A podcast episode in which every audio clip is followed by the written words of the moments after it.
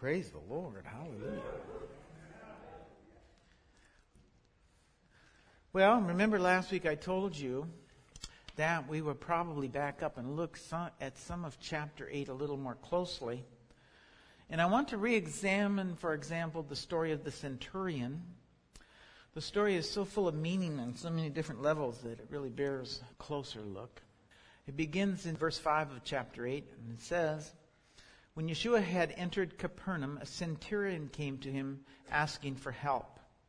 Lord, he said, my servant lies at home paralyzed in terrible suffering.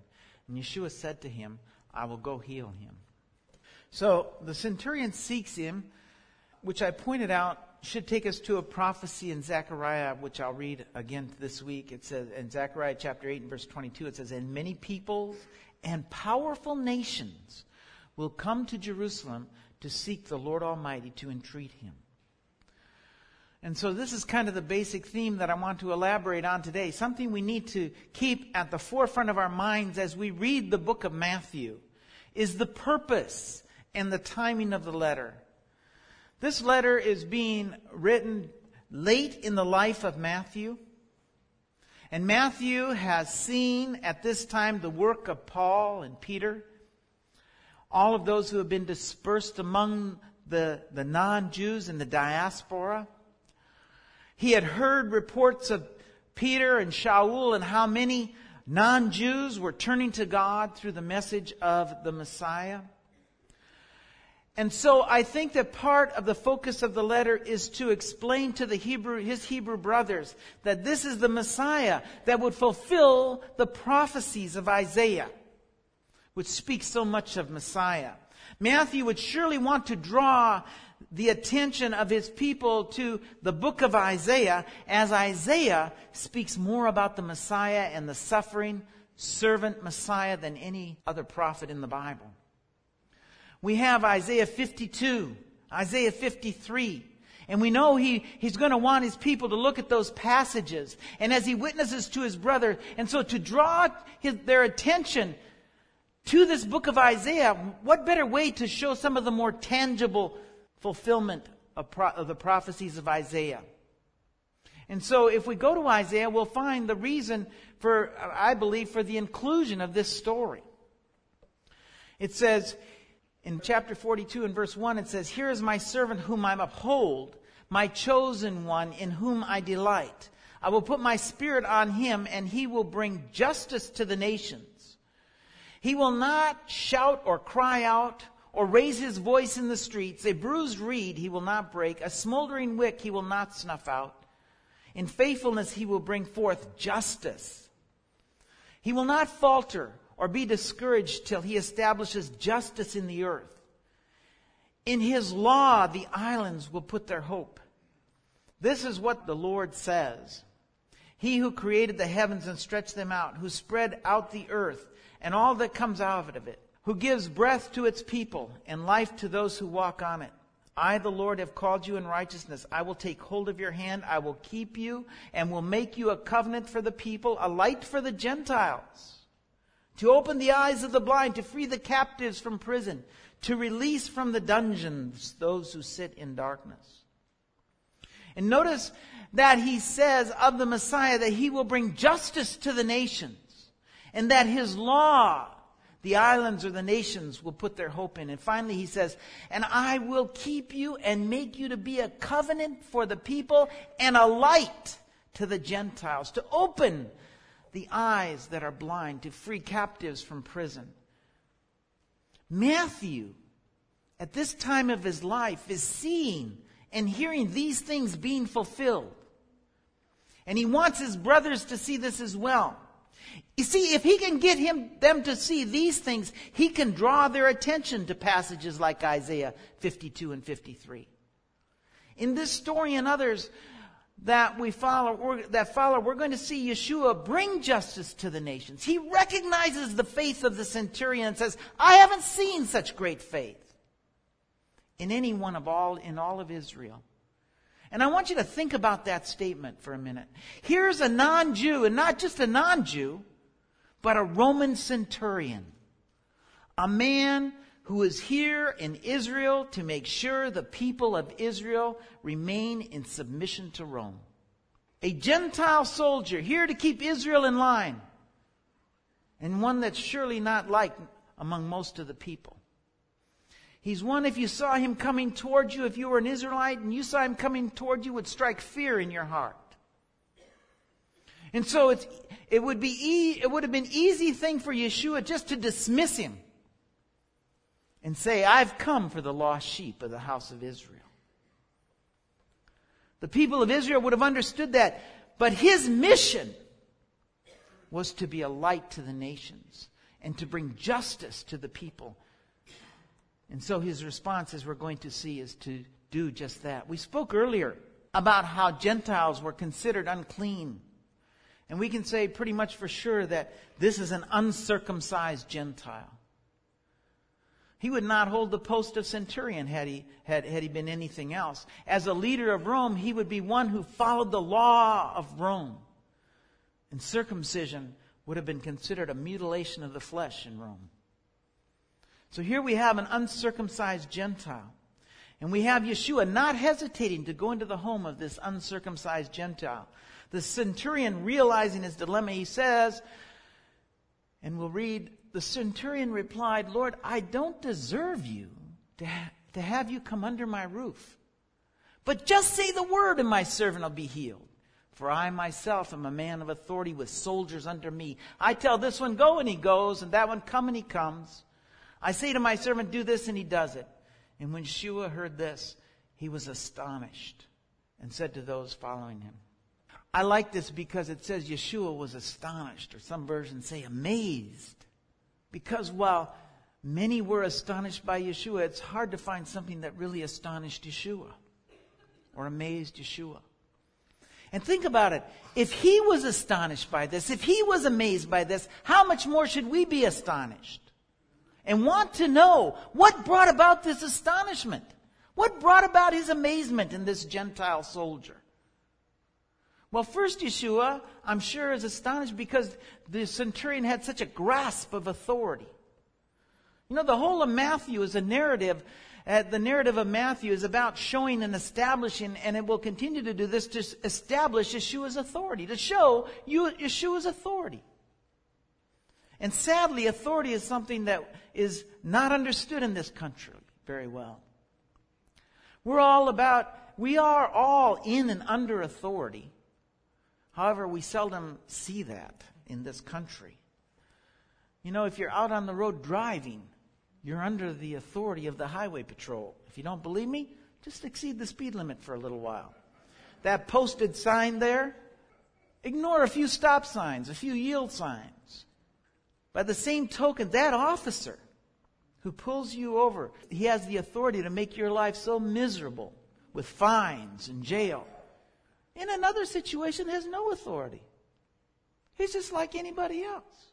Let me give you an example. We have several police officers in our congregation. Praise the Lord. And when they come in, I feel really safe because of that, you know. But here's the deal. I'll bet to a person if you ask them that when they're here in this building, they recognize there's another authority here. Another authority structure, and they're submitted to that because they understand authority. The elders are the authority here. So depending on the circumstance, depending on where you are, the authority can change. If you're in your car, then the highway patrol. And if you don't believe that, you won't be driving long. If you're in the congregation, then the laws of the congregation and the bylaws and the elders are to be followed. And if, and if you don't, then you probably won't be here long. Well, think about it. Here in this passage, we have a Roman centurion. And Rome is the ultimate authority on the earth at that time. And he comes to Yeshua, and first he says, I don't deserve to have you come under my roof. Think about that statement. You might want to consider what this word for deserve means in the Greek. It means good enough. Enough, good, sufficient, worthy. I'm not worthy. He's saying, as a Roman centurion, I'm not worthy. I'm not good enough. I'm not sufficient to have you come under my roof. Think about it. For a man of such authority to say, I'm not worthy to have you come under my roof, to someone who's under his authority. It's almost unheard of. At least in Rome. And then he says, For I myself am a man in authority with soldiers under me. Listen to what he does. He speaks of his authority as a Roman soldier. He's one to be obeyed. And yet he says, I'm not worthy to have you come under my roof. If we look at the other word in this, another word here, for the word for authority here, it means this the power of rule or government, authority to manage affairs.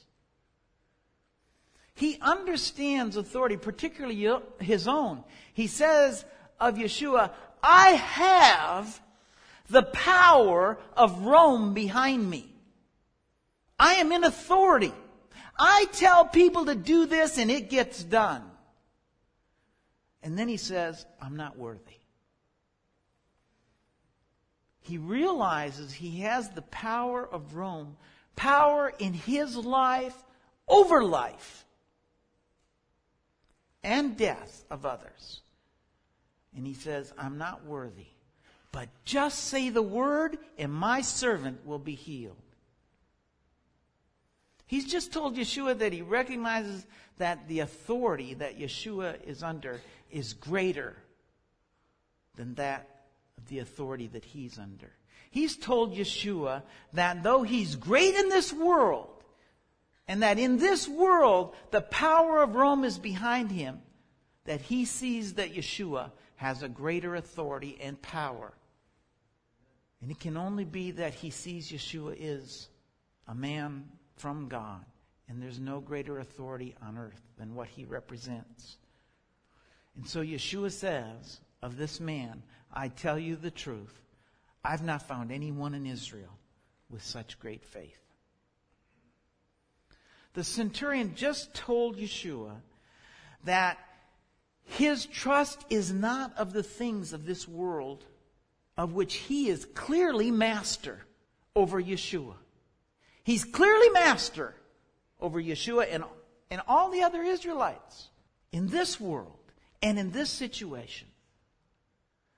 But he's also told him that his trust is in what is unseen. He sees that Yeshua's authority exceeds that of this world and comes from one who is yet unseen, God. That's faith. Listen to what Hebrews says of faith. Now, faith is being sure of what we hope for and certain of what we do not see. And this is what the ancients were commended for. By faith, we understand that the universe was formed by God's command, so that what, we, what is seen was not made out of what was visible. Yeshua sees his faith, and he knows that faith pleases God, and all who have looked past this world and its rulers and cried out to God are the ones who have pleased God. And so the one who came to bring justice to the nation says, I say to you that many will come from the east and the west and will take their places at a feast with Abraham, with Isaac, Jacob in the kingdom of heaven. But the subject of the kingdom will be thrown outside into darkness where there will be weeping and gnashing of teeth. And then Yeshua said to the centurion, Go, it will be done just as you have believed. And his servant was healed at that very hour. I have to tell you that when I read about this centurion, I'm always amazed at the faith of this man, just as Yeshua was amazed. I mean, if think about it, if it amazed Yeshua, how much more should we search out this passage and have it amaze us? Here we have a man who's part of the most powerful nation ever to rule. He's, he's very much like this country today. Think about it. Very much like the country we live in. They were the most powerful nation in the known world. At this time in their history as a nation, their victories over other nations and over other armies were more than one could count. And their losses that they'd suffered, you could count on a hand. Rome. They controlled the Mediterranean and all the lands that surrounded it. Much of Europe and the nations it didn't control lived in fear of Rome. To the average Roman soldier, I imagine the people of Israel were just second class human beings. Second class inferior peoples. And not just that. In this day and this time, think about it. People thought of their gods as being as powerful as the nations that worshiped them.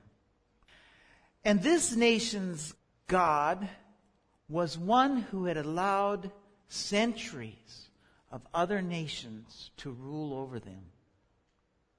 Now we know the reason that God did this was to make an example of Israel, but the soldiers of Rome wouldn't have known that. It would have said, the God of Israel? That's no God at all. What God would allow other nations to rule over his people like this? What God would allow this to happen to a nation of people that worshiped him? And you think about it, while, while the Roman ruler at this time was Tiberius, he wasn't too popular. A lot of Roman rulers were thought of as supreme. Their gods were powerful and had made that nation powerful. And so a Roman soldier would be one who would feel superior to this vassal peoples in every way. And that superior, superiority would be pounded into him from childhood. Rome is great. Caesar is great. No one crosses Rome without consequences, and the consequences were usually the end of your life. The centurion would have been even more steeped in this power than, than the ordinary soldier, a man more acquainted and more steeped in the power of Rome. Think of it. If he had had another Roman centurion, if another Roman centurion had asked him what he was about to do, and he said, I'm going to see a Jew about healing my servant, think of what the other Roman centurion would have done and how hard he would have laughed. Because the whole thing is ridiculous and contrary to everything that they knew to be true. What can a Jew do for you? He would have said.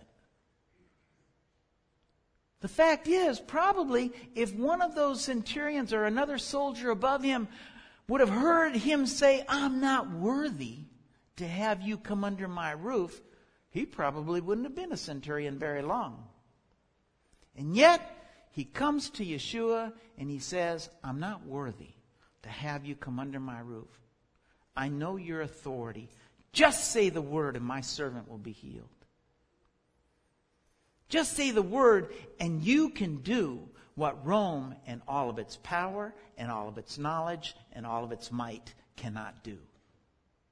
One word. And it's at this that Yeshua is amazed, and we should be as well. Because that's the essence of faith. To look at the world around you and say, Yeshua, just say the word, and my and me and my family will be made whole. And yes, we live in the most powerful nation in the world. And yes, we have the greatest medical facilities in the world and the brightest minds in the world. But Lord, you made me and all of this and with a word, with just one word, you made it. And with a word, you can change the course of my life. Faith is being sure of what we hope for and certain of what we do not see. We live in, a, in an illusion Rome was an illusion of power. The United States of America is but an illusion of power, might, and knowledge. But it's all smoke and mirrors, soon to be blown away and shattered. Our problem is we don't see it because the illusion is so good. We as people are so dependent on what we see and what we hear. We make idols because we want to see our gods. From the time we're old enough to sit and listen to TV or go to school, any hope of trusting that which we cannot see, hear, touch, prove, and experiment with is taken from us as not being real and just the work of imagination.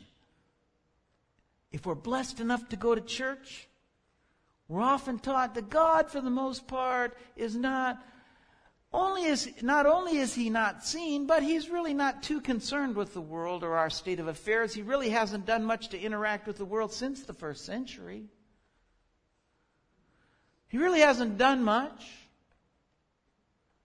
You can speak at him, but don't wait for an answer.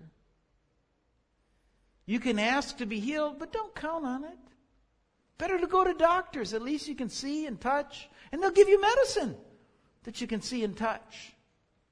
The point I want to get across to you is that we are like the centurion. We're also steeped in an illusion. But the centurion was able to take a step out of the illusion and see what was real. Lord, just say the word, and my servant will be healed.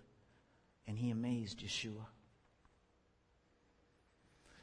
If we were to continue to read on in the book of Hebrews, at that passage that we just read about faith, after that statement of faith, that faith is to be sure of what we hope for and have confidence in what is not seen, it goes on to list the Hall of Fame of faith.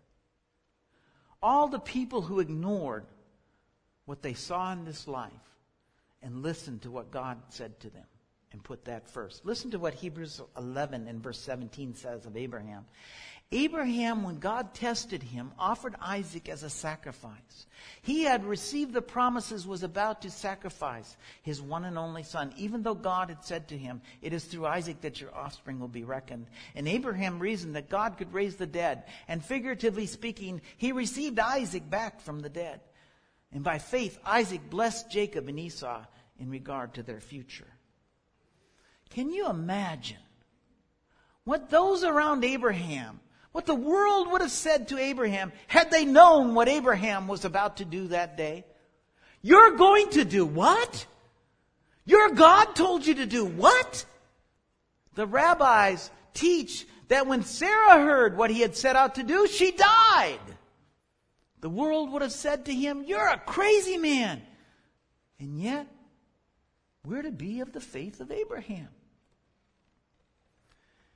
You see, Abraham was another man who looked at the world and the powers to be and said no to the world. And as we move on, I want to look at a few more, but I want you to remember something about Abraham. What gave him this great faith was he a man, was a man who heard from God. He spoke to God, and that gave him this faith. Now listen to this next one. By faith, Moses, when he had grown up, refused to be as the son of Pharaoh's daughter. He chose to be mistreated along with the people of God rather than enjoy the pleasures of sin for a short time. He regarded disgrace for the sake of Messiah as of greater value than the treasures of Egypt because he was looking ahead to his reward. You know, you, read that passage. Did you ever wonder how he knew that about Messiah? Huh? Let's read a little bit farther. By faith, he left Egypt, not fearing the king's anger. He persevered because he saw him who is invisible. By faith, he kept the Passover, the sprinkling of blood, so that the destroyer of the firstborn would not touch the firstborn of Israel. Moses looked at the world, and he didn't see the powers that be, but he looked at the world and he saw the vast creation, and he said, There's one who made this and it's he that I will follow, not Pharaoh. And look at the ridiculous things that he did with that faith. To go before Pharaoh and say, Let my people go. Tell him things like, Tomorrow the Nile is going to turn to blood. Tomorrow you're going to sit in darkness. Tomorrow your firstborn are going to die.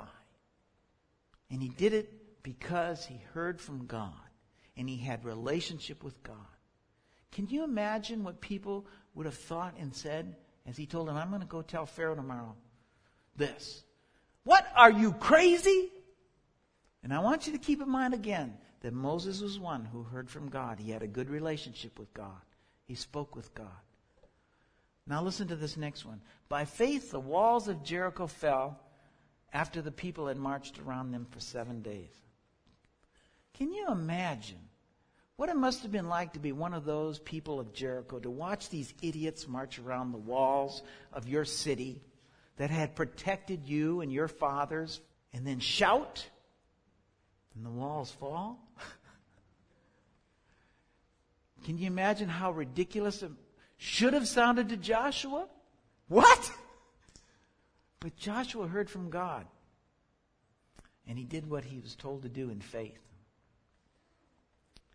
If you read this chapter of Hebrews, you're going to find that each and every one of these stories teach of a different manifestation of faith faith in action, perseverance in the face of opposition, faith in God, even though everything in the world tells you that God can't do what he did.